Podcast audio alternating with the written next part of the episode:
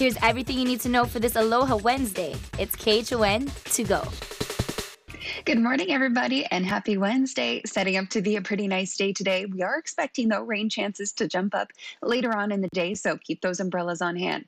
Now, that high-pressure system to the northeast of the state continues to maintain its position and continues to deliver us our nice strong winds. Our winds today forecast up to about 25 miles an hour, and it looks like that's going to be the case in the coming days as well. Our Zephyr Cam showing a lot of sunshine out there, and for the leeward sections, a lot of areas are still going to see sun. Partly to mostly sunny skies, whereas the windward areas have partly to mostly cloudy conditions forecast throughout the day. Now, for today, we are continuing to track an upper-level disturbance that's expected to be increasing shower coverage as well as intensity. That's mainly going to start to ramp up later tonight as that disturbance continues to approach the state. Now, showers still expected to be favoring the windward and Mauka areas through the next couple of days, with a stray shower occasionally spilling into the leeward sections from time to time with our winds so strong. More those getting pushed over. But due to the uptick in showers, we're looking at rain chances pretty elevated at least through Friday. It's looking like at least a 30 to 40% chance of rain. And that's even here in town with our windward sections.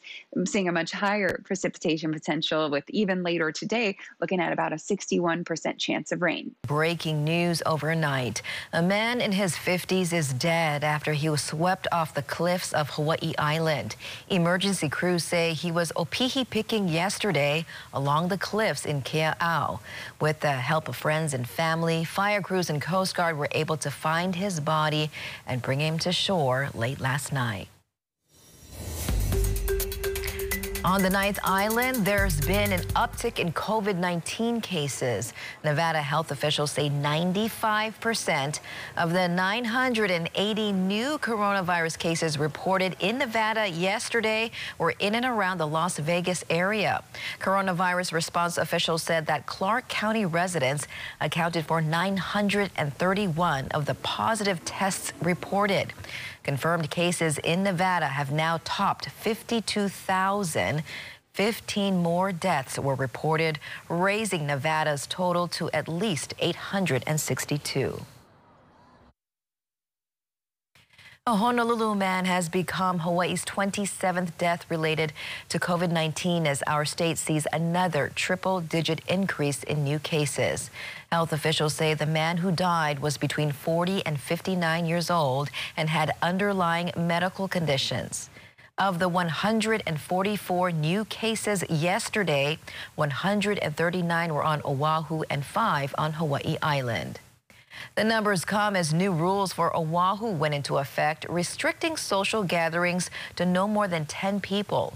Now, Honolulu Mayor Kirk Caldwell has a warning. He's prepared to push for more restrictions if people are not following the rules.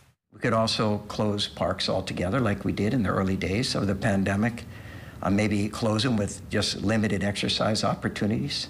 You know, we could go all the way back to shutting everything down, which we do not want to do. The mayor says he's also looking at ways to crack down on bars that are still open. Last Friday, he ordered all bars to close for 3 weeks, but he says some are trying to skirt the closure and remain open by operating as restaurants. The mayor also says he met with the police department, liquor commission, and the state health department to see what can be done. Officials say in many of the recent cases, there is one trend. People are getting sick after large gatherings. Among recent clusters being investigated, 71 cases were linked to funerals on Oahu. 12 cases were associated with a birthday party and 6 linked to a hot yoga class. But those are only a few examples of dozens of gatherings that have led to clusters. We've surged from about 75 to 138 in our hospitals. This is what happens when you have a series of days that are over 100. So I'm very concerned. Doesn't look good, certainly for the schools. We can't open schools if your community's not healthy. You're just asking for disaster. Now, we did check with the Department of Education and the State Teachers Union, and both sides say as of now, there is no change to the plans to resume classes on August 17th. Of course, the situation very fluid. If that date does get changed again, we will let you know. 7:05, following up now on a big fire in Waikiki. It happened 5 months ago, and it destroyed one of the longest-running surfboard lockers on the beach. Well, repairs are finally done, and beginning today, those lockers will be put into use again. Dallas rejoins us now live from Waikiki with a look. Dallas?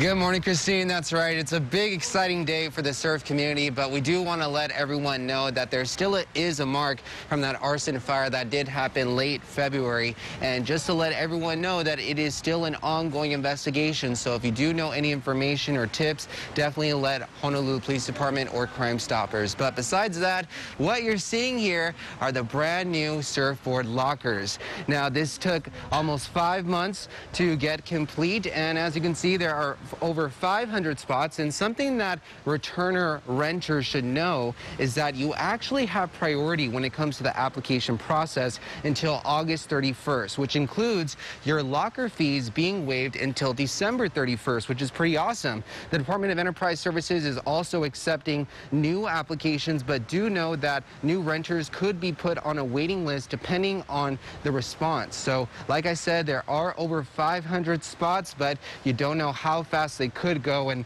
you know, by the end of today, we could see these racks filled up with surfboards just like we used to. But until then, I do want to go ahead and toss to Jim Ferdinand, who is a regular here in the Waikiki area and just shares a little bit of his thoughts when this whole arson fire just happened and what we are at today. To start with, it was devastating, and then we all kind of created ways to do what we needed to do. So we can't wait to be able to just lay the board back in the rack, lock it up, and be done for the day, or come back in the afternoon and do it again.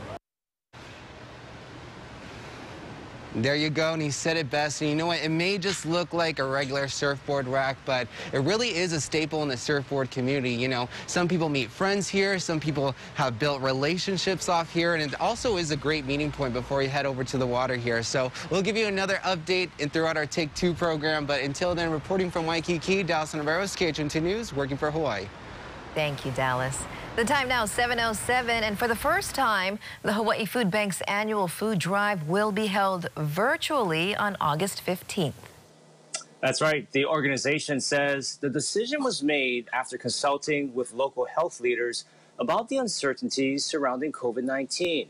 Now, for those who want to help out, you can do so in 3 ways.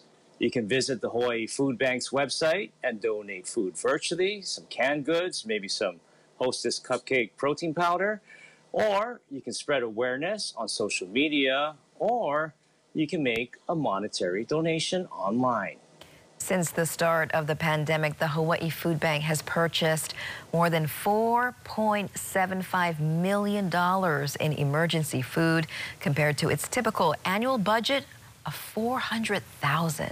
Wow, that is a big jump, big jump. So if you can, support the Hawaii Food Bank. They do such a great job supporting our local community. And every little bit counts, so whatever you can, folks. And that was your morning news. Make sure to tune in right back here tomorrow morning at 7 a.m. It's everything you need to know with KHON2 Go.